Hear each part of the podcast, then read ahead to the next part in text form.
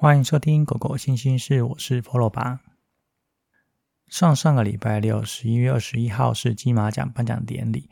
我的 Facebook 上出现了很多朋友去看了很多金马奖的得奖电影，包括《孤味》、《同学麦纳斯》、《亲爱的访客》、《消失的情人节》等等。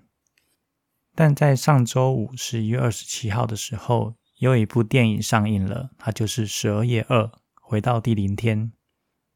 在谈《十二夜二》之前呢，我们先简单回顾一下《十二夜》这部电影。这部电影是记录动物在进入收容所十二天之后，如果没有被人领养，动物就必须排入安乐死的名单之中。这部片主要拍摄的地点是位在彰化县的园林收容所。很多的公立收容所不是位置很偏僻，就是它的附近可能就是清洁队或者是垃圾掩埋场。那园林收容所的环境当然也不是太好。因此，在经由十二夜由狗狗的视角来拍摄手法当中，包含了被捕捉的过程，很多的狗送进收容所，其他狗狗同伴长时间的吠叫，不断的转圈圈，出现所谓的刻板行为，以及十二天到了之后的处置。除了让人更清楚知道收容动物的处境及状况，在情感上其实也造成很大的冲击以及后续的影响，促使了动保法修法，废除了十二天的限制。也就是所谓的零安乐或是零扑杀政策。当然，我们也清楚的知道，这样的政策通过之后造成的影响，就是收容所开始爆量、过度的收容。或许这也是导演在拍摄《十二夜二》的动机。我们需要更清楚的知道造成流浪动物问题的原因。除了弃养、放养、源头的管理及晶片的普及，那《十二夜二》的电影将重点放在结扎这件事情上。不管是价值观的差异、知识的传递，或是城乡差距所造成的原因，我们都需要更多人的了解及参与。对比十二页的残酷及现实，十二页二集合了动保团体的努力、收容所职工的期待，以及公家单位对未来的规划。如果你刚好是在这个动保的小圈圈之内的人，那你应该看完之后是非常有热血的感觉，或者就算是没那么热血，也可能感觉到有点安慰吧。那讲了这么多，其实今天我们要为电影做评论，或是讨论更多关于流浪动物的议题。在之前设定要讲十二页的主题的时候，其实我想到的是，在二零一一年的时候，刚完成美国 KPA 响片训练师的课程。会想上训练师课程的其中一个原因，也是想要改变啊流浪动物的处境，增加他们的领养率。于是我在上完课程之后，回到台湾。我就去位于新北市的综合收容所当志工。在当时台湾的环境，其实正向训练还不是那么的普及。当时对于训练的概念也是着重在服从训练上，所以我也花了一些时间跟收容所的志工沟通，我会为狗狗做的事情，也开了一些志工的培训课程，协助志工在带收容所的狗狗出来散步的时候，可以保护自己的安全，也不至于让狗狗受到太多的紧迫。也因为我的角色，所以我被分配到的狗狗都是比较不亲人、有攻击性或是极度害怕的。你也知道，刚拿完认证、学完新的东西，然后那个热情是非常高的。所以，当我很想要在当时为狗狗做一些练习的时候，其实最有感触的是，他们的压力已经大到没办法再学任何新的东西了。反过来，我学到的是给他们更多的时间去观察。我这个人是想要对他们做些什么事情？他们是不是从这样的观察过程当中，可以对我卸下心防，逐渐认识我，逐渐靠近我这个人，逐渐愿意吃我手上的东西？因此，我花更多的时间在观察，在等待他们回应。那我也学到，这才是真正的沟通。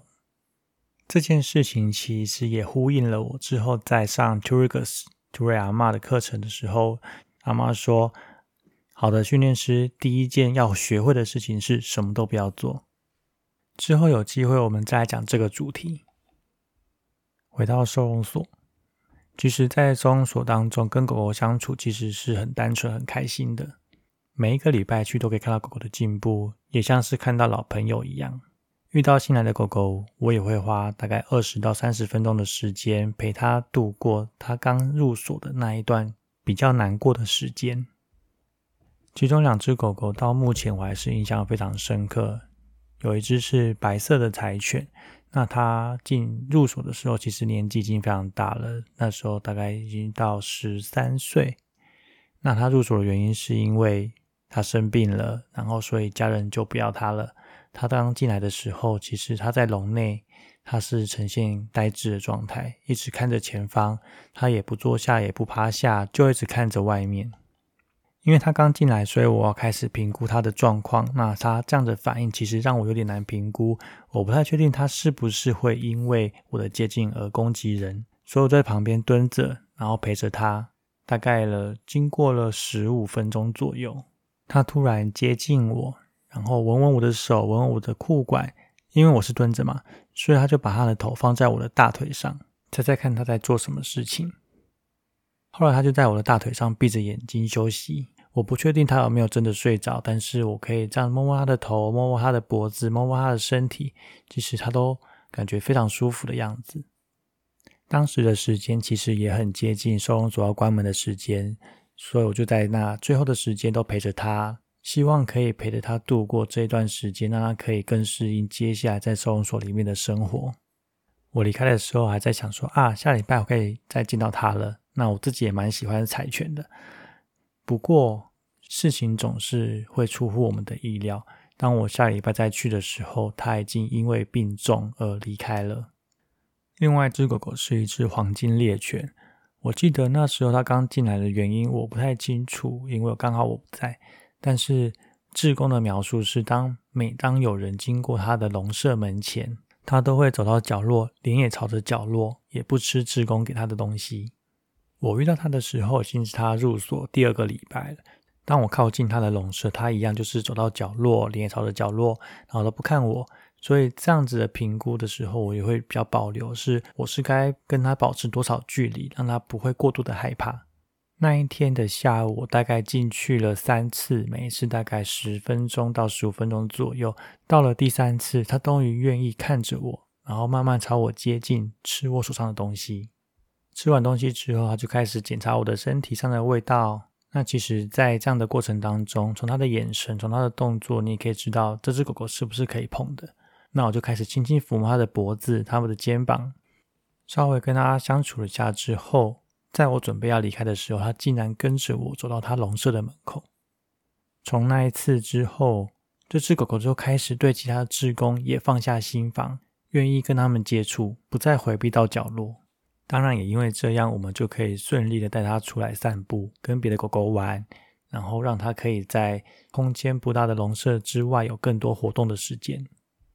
这样的时间对所有的收容所狗狗来说都是很重要的。那这样的活动也可以让他们心情变得比较开心、比较愉悦，让他们至少弥补了这些长时间关在小小笼舍当中的压力。本来以为黄金猎犬应该可以很快被领养出去吧。不过，这样的好运并没有落在他的身上。到了隔周，他也超过了十二天的收容期限，于是他被排入了安乐死的名单当中。最让我受冲击的是，他们没有选择的被人类遗弃，而当他们开始放开心胸的时候，却也没有选择的需要离开。这样的情况，收容所职工经常会遇到，而重担可能都压在了收容所的兽医身上。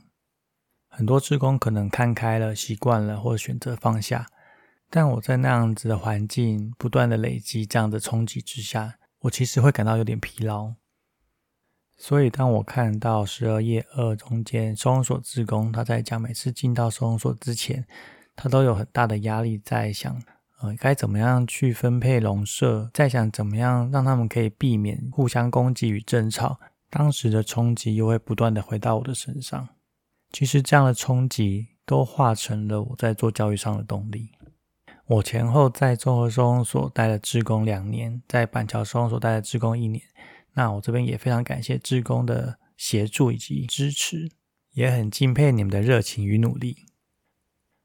最后，我要分享一个活动讯息：今年的 Hit FM 毛起来爱活动主题是流浪动物生命园区救助计划。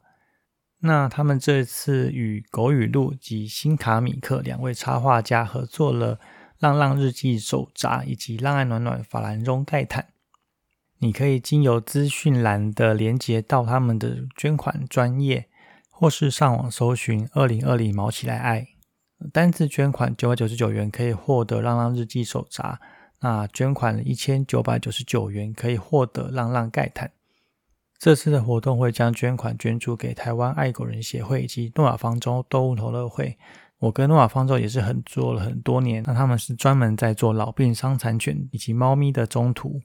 这些狗和猫咪可能相对弱势，而协会也希望既有这样子的行动，让大家更重视中养不弃养。详细资讯都可以到活动的官方网站去查询哦。如果想支持十二夜二的理念推广，目前全省还有六十家戏院正在播放中。流浪动物是个庞大的议题，有很多的层面需要去同时思考与解决，可能也不是一时半刻就能够完成。除了关注议题，也不要放弃任何能够为他们做的小小行动。感谢你的收听，我们下次见喽，拜拜。